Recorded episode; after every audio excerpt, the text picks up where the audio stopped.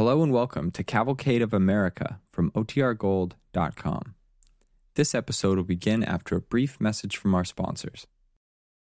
The Cavalcade of America.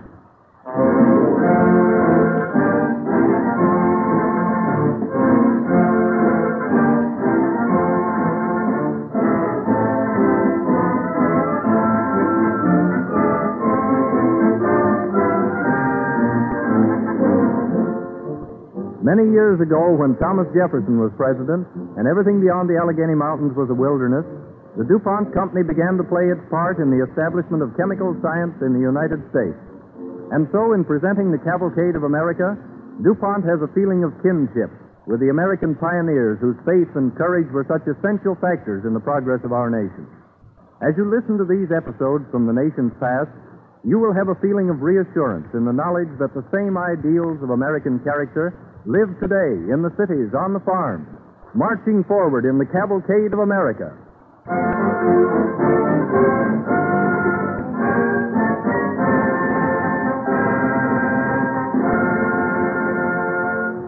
Our first story this evening takes place down south in Georgia in the year 1842. It was just about then that Stephen Foster began composing the melodies that became the folk songs of America.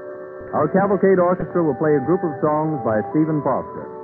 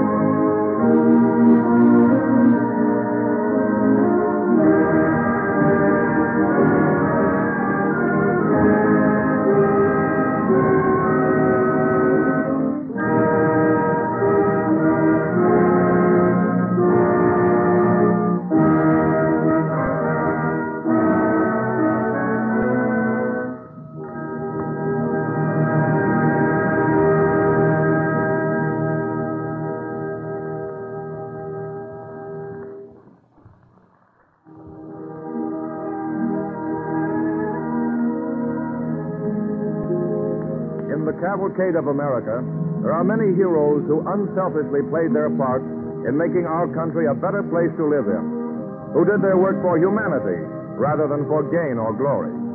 And nowhere is this spirit more truly found than in the great medical profession.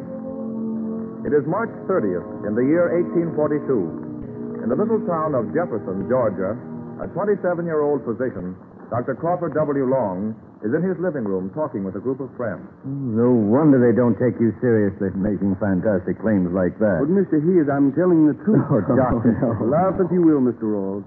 The day is coming when a surgeon will be able to operate without causing the slightest pain to the patient. Dr. Long, for years, the finest minds of the whole world have looked for something to deaden pain. How a young man like you, hardly out of the university, can imagine I that... don't imagine, Mr. Rawls. I've tried to Hear how you came across this painkiller. Well, about a month ago, a young fellow came to me and asked me if I could make nitrous oxide, What's that? laughing gas. When I was up north, I knew some students who sniffed laughing gas and said it stimulated them. Lots of students have tried it. This chap that came to see me wanted some. I didn't have any apparatus for making it, so I told him I knew of a substitute. I offered him a sniff of ether. I poured some on his handkerchief, but he breathed in so deeply that it overpowered him. He fell down those three steps leading to my laboratory and broke his leg. What? When he broke his leg, under the influence of this ether, he claimed that he didn't feel any pain. It wasn't until the effects of the ether wore away that he knew anything was wrong. Oh, that's different. A man may be insensible for a second and not be conscious of pain, but an operation takes time. I've inhaled ether and been unconscious for at least 15 minutes. Unconscious, perhaps. But how do you know if you were insensible to pain? How do you know that a sudden pain wouldn't have aroused you? Dr. Long, beg pardon, sir. Yes, Jasper? There's a gentleman who sees us. We'll be going. Uh, no, don't go, gentlemen. I'll... Good afternoon, Doctor. Good afternoon, Mr. Venables. Doctor, I've heard a rumor that you can perform a surgical operation without hurting a man. Who told you that? Uh, your colored boy, Jasper, said something about it to my Sam. Jasper's a trifle premature in his boast. Uh, What's the trouble? I have something on my neck. Uh, Dr. Wilson says it's a tumor that ought to be removed. And as a last chance, I thought that you. Well, uh, sit down here, Mr. Venables, and we'll have a look. Uh, thank you. Hmm. Yes, yes, I think I can give you relief. Without hurting me? Are you willing to let me take a chance? Yes, I am. Would you mind if I ask some gentlemen to watch this operation? Why, I, I don't know. It'll be really for your own protection. They'll see that I don't try to deceive you. Oh, Mr. Thurman, Mr. Hayes, Mr. Rawls. Yes? Uh, come here a moment, will you please? I want you to witness what may be a great achievement or a colossal failure. Oh, don't say failure, Doctor. what's this? Good evening. Afternoon, Venable. Uh, good afternoon, Rawls. Hey, what is this young optimist proposing to do now? He says he can remove this tumor from my neck without my feeling it. What? Oh, Doctor, this you is too much, Doctor, Doctor. please. It's all right to theorize. You about- wanted proof. Yes, but no, this- but ladies man- and gentlemen, please. This is between Mr. Venable and myself. Now, if you'll just lean back, Mr. Venable. Relax. I know. You've called these gentlemen in to hold me down. No, I promise. But, you that- Doctor- You'll have to trust me, Mr. Venable. Yes, I will. Just put this paper cone over your mouth. So what are you going to do? Uh, doctor, what is in that bottle? Medical term is sulfuric ether. I'm going to pour it into the cone. Relax now, Mr. Venable. Take a long breath. Take a long breath. Take a long breath. Take a long breath. Take a long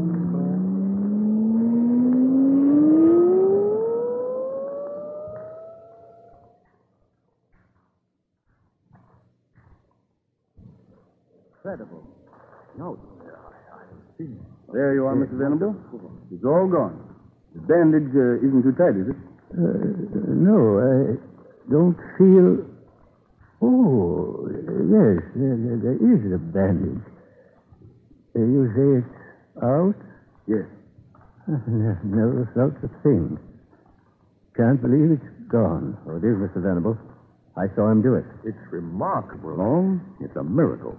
An absolute miracle. Dr. Long, I can never thank you enough. What a blessing this is going to be for people in pain.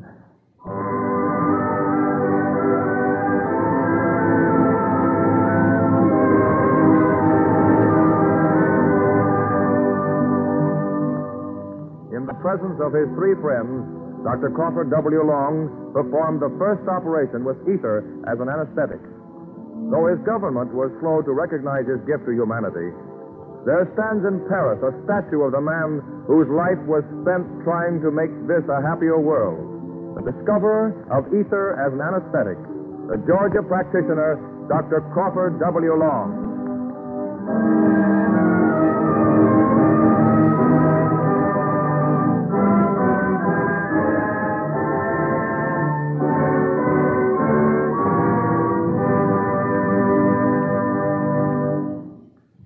Second story in this tribute to medical science takes place at the time of the building of the Panama Canal in 1904.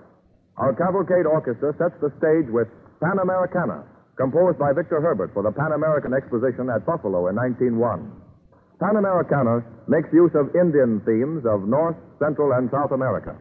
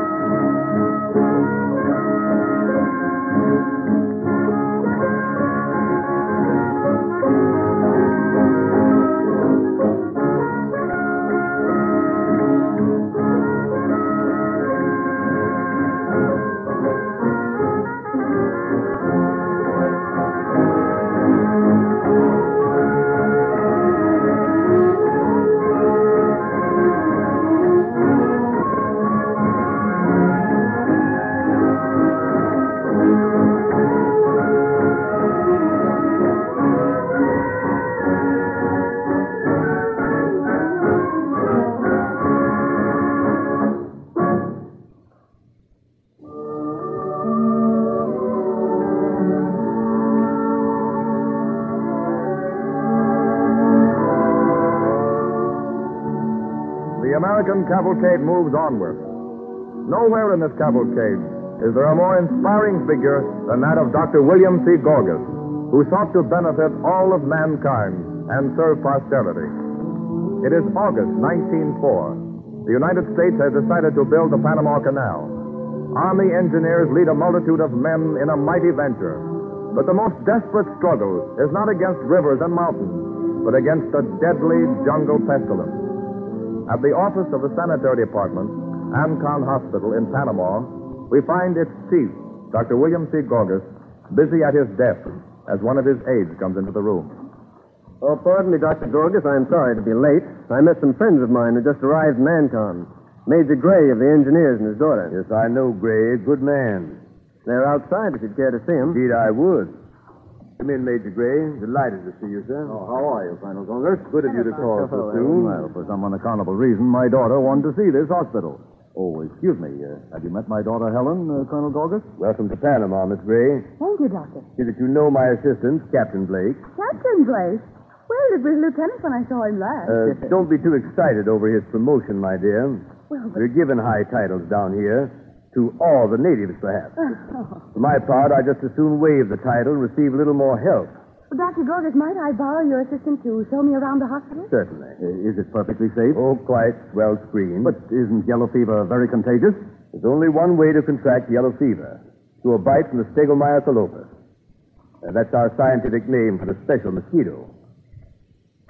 Blake can be trusted not to let her visit the horrors. Yes, sir. We'll be right back. Take your time. Uh, Blake, you might inquire if there's a table for me? Yes, sir. Uh, to the right here, Helen. Yes, Bob. Fine young man. Hmm, so my daughter seems to think. Ought to make some girl a splendid husband. Well, just at present, there's a young man in my division, Lieutenant Chandler, who seems to have the inside track. Oh, of course, Blake isn't an engineer. What? I'm sorry, Major. I didn't mean it as it sounded. They haven't made it easy for me here. Culebra Hill and the Chagres River aren't our worst worries. When you came across on the railroad today, of course you saw the masses of rusty machinery left by the French, and those rows of crosses on Monkey Hill, the remains of the de Lesseps tragedy. Yes, but de Lesseps didn't compare with our engineer. De Lesseps wasn't so bad. He built the Suez Canal, and our governor of the zone, General Davis, built the Washington Monument. But they didn't have to fight the jungle and the mosquito. I was warned you were a bit mad about mosquitoes. When I first went to Cuba some years ago, I too was a skeptic. Walter Reed and Carlos Finlay convinced me. Finlay developed this theory. Reed proved it. Please God, I can profit by it. This place is a pest hole, Gray. It was customary not so long ago for a consul to send his predecessor home in a coffin. Are you sure, old man, that you're not needlessly apprehensive? We didn't expect this job to be a picnic, you know. I know. But with help, the mosquito could be wiped out. And it must be wiped out if we're to build this canal. Come in. Oh, Helen, back so soon? Yes, Bob has a message for Dr. Gorgas. Yes, the cable you're expecting, sir. Oh, this may be what I've been waiting for. I pray so. Hmm. Bad news, sir? Read it. Read it aloud so Major Gray may hear. I cabled Washington yesterday for certain necessary supplies that were refused me here. Means the lives of thousands of our boys. Read the answer. In future, send all requests for supplies by letter. Cables cost money. Cables cost money and men die. I can't do it alone. I tell you, Gray, unless I rid this place of disease, there won't be enough trees on the isthmus to provide crosses for the cemeteries.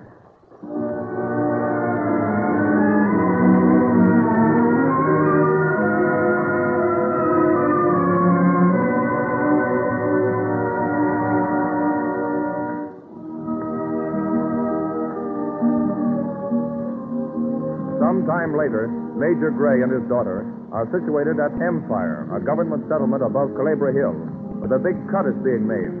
And Bob Blake often finds his duties leading him in that direction. Oh, um, Captain Blake, are you here personally today or officially? What makes you ask? Well, it makes a difference in my attitude. I rather like you personally. Thank you. But officially, you're a great deal of trouble. You see, the last time you were here, you men put oil in my watering cans, and when I watered my flowers... Water breeds mosquitoes, Ellen. You can't always see the larvae, but oil kills them. Yes, and oil kills my flowers. You know, there's a fine of $10 for anyone who leaves any water standing in the open. Oh, well, my father's an official of the canal, so that doesn't apply to me. They fined the president of Panama last week. They're even oiling the holy water response in the cathedral. We're getting better cooperation from the Panamanians than we are from our own government. Bob, you're so solemn about it. Well, you've never seen a man die of yellow jack, Helen. Oh, that's all over.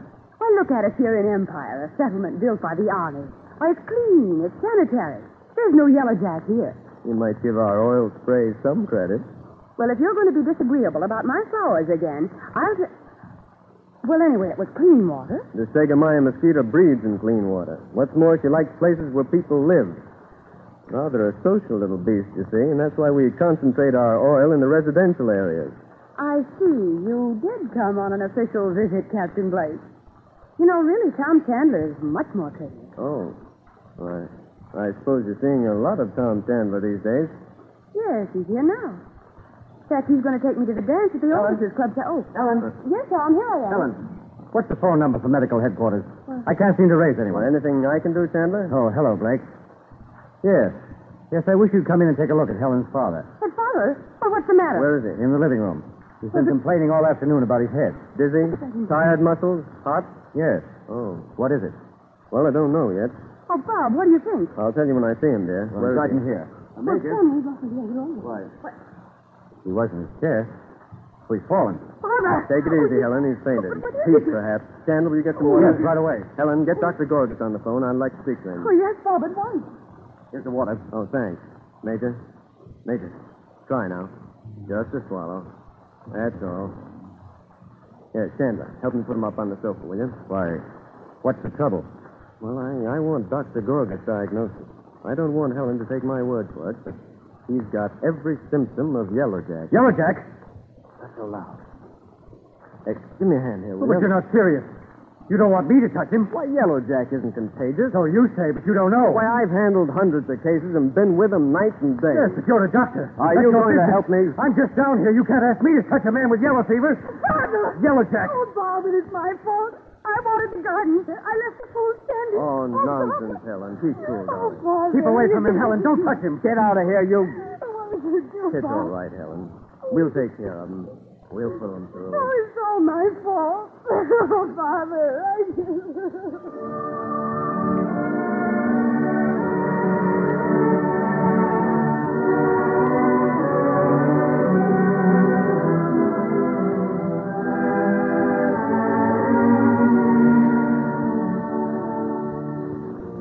Weeks and weeks of devoted care and medical skill finally pulled Major Gray through the terrible illness.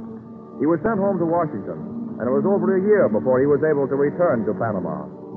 Anxious to see what progress has been made on the canal, he and his daughter stand on Empire Hill above the great Culebra Cut, watching the afternoon blasting. Helen, Major Gray. Bob. Oh, Bob Blake, you old darling. Hello, darling. Helen. Hello, Major. I'm sorry I couldn't get off to meet you at the boat, but I got here just as soon as I could. I'm so glad to see you. How's Colonel Gorgas? Oh, he's working hard as usual. He'd hoped to meet you, too. Does poor Gorgas still have his troubles?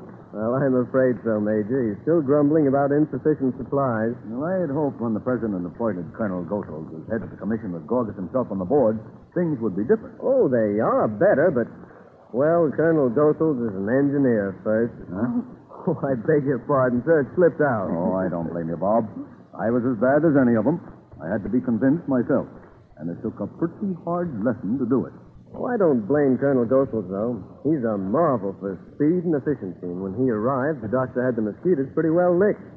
When the doctor goes after anything, you know he sticks to it. Yes, I do know that. I overheard him arguing with Colonel Goethals a few days before I came away.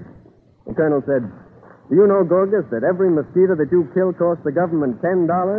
And the doctor sort of smiled and answered, But just think if one of those $10 mosquitoes should bite you, Colonel, what a loss that'd be to the country. Bob, here, here. No oh. telling tales out Oh, of school. Colonel. Why, Colonel Gorgas. Doctor, we were just asking How's my patient? Oh, thanks to you, I'm quite myself again. Don't let him work too hard, my dear. Now he's back in harness. Don't worry, I won't. Colonel Gorgas, I, I'm not a sentimentalist. I don't know how to express myself exactly. But I wish the world could be told that the Panama Canal would never be finished if it hadn't been for you. Nonsense. What does it matter what the world thinks about it, as long as it's done? There's honor enough for us all in knowing we did what we were supposed to do.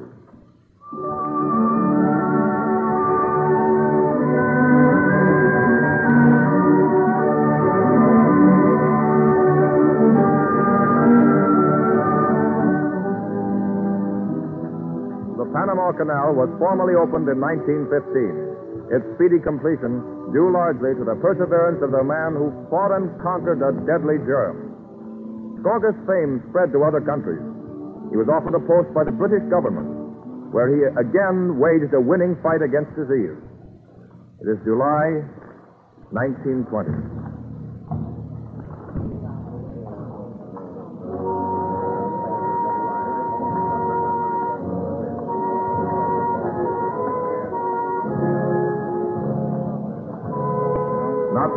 St. Paul's Cathedral, two men, an American and an Englishman, are watching a solemn procession as it winds its way up Ludgate Hill. There's always something impressive about one of your military funerals. Must be someone of importance. Rather. They don't turn out a regiment, but a nobody. A riderless horse following the gun carriage always gets me. Say, look. Look, the stars and stripes over the coffin. Oh, must be some pretty well-known countryman of yours. for our government to give him a tribute like this. I'll ask the Bobby. Oh, officer, officer, Yes, sir. do you know whose funeral this is? General Gorgas, sir. Formerly Surgeon General of the United States Army. Oh, yes. After he retired, he helped us clean up South Africa. The king offered him a title. Of course he refused. He did, sir. They can't stop us giving him a funeral in St. Paul's alongside Wellington and Nelson. They'll take him back home to America. They may right enough, sir. But he don't belong to you alone.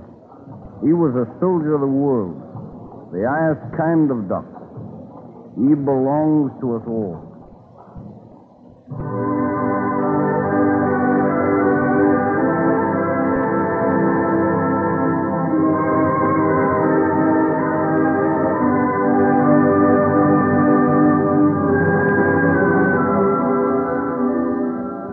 Doctors in the highest sense, men who through self-sacrifice and devotion to ideals dedicated their lives so that the world might know greater happiness. Through these two unselfish doctors, Crawford Long and William Gorgas, who were glorious examples of their profession, we salute the great medical fraternity, ever in the vanguard of the cavalcade of America.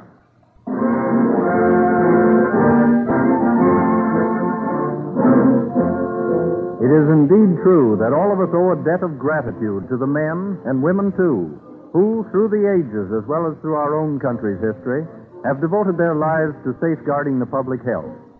In this connection, it's interesting to note that the DuPont Company recently established a permanent institution, the Haskell Laboratory at Wilmington, Delaware, for the study of occupational diseases in an effort to make life in industrial America safer and happier for every worker. As the results of this study come to light, they will be available to all people throughout the world.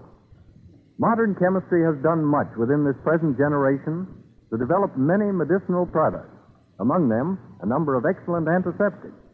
Starting with salt, the chemist makes sodium perborate, widely used in diseases of the mouth.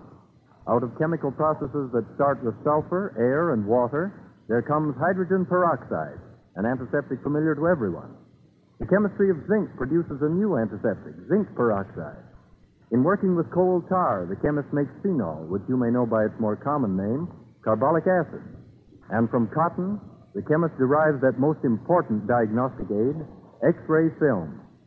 DuPont is one of the leading chemical companies making these products, which are eventually used by people throughout the land to protect human life. Incidentally, those of you who are in or near New York may see with your own eyes the wonderful strides that chemical science has made in recent years by visiting the Chemical Show all this week at Grand Central Palace in New York. The interesting exhibits there will give you a mighty good idea of the importance of chemical research, so well expressed by the watchword of DuPont chemists better things for better living through chemistry.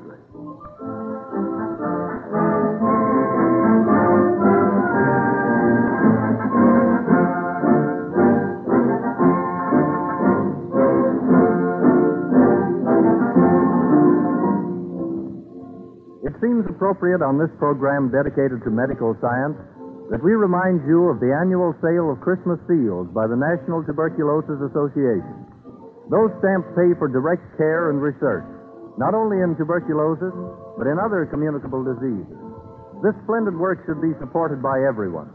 So remember, buy Christmas seals.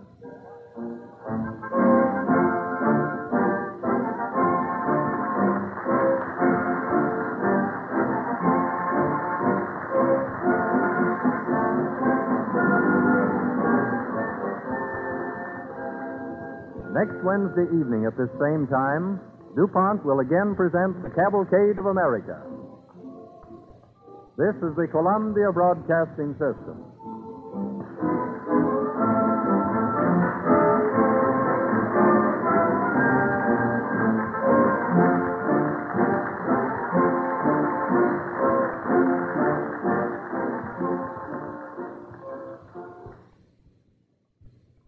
WABC, New York.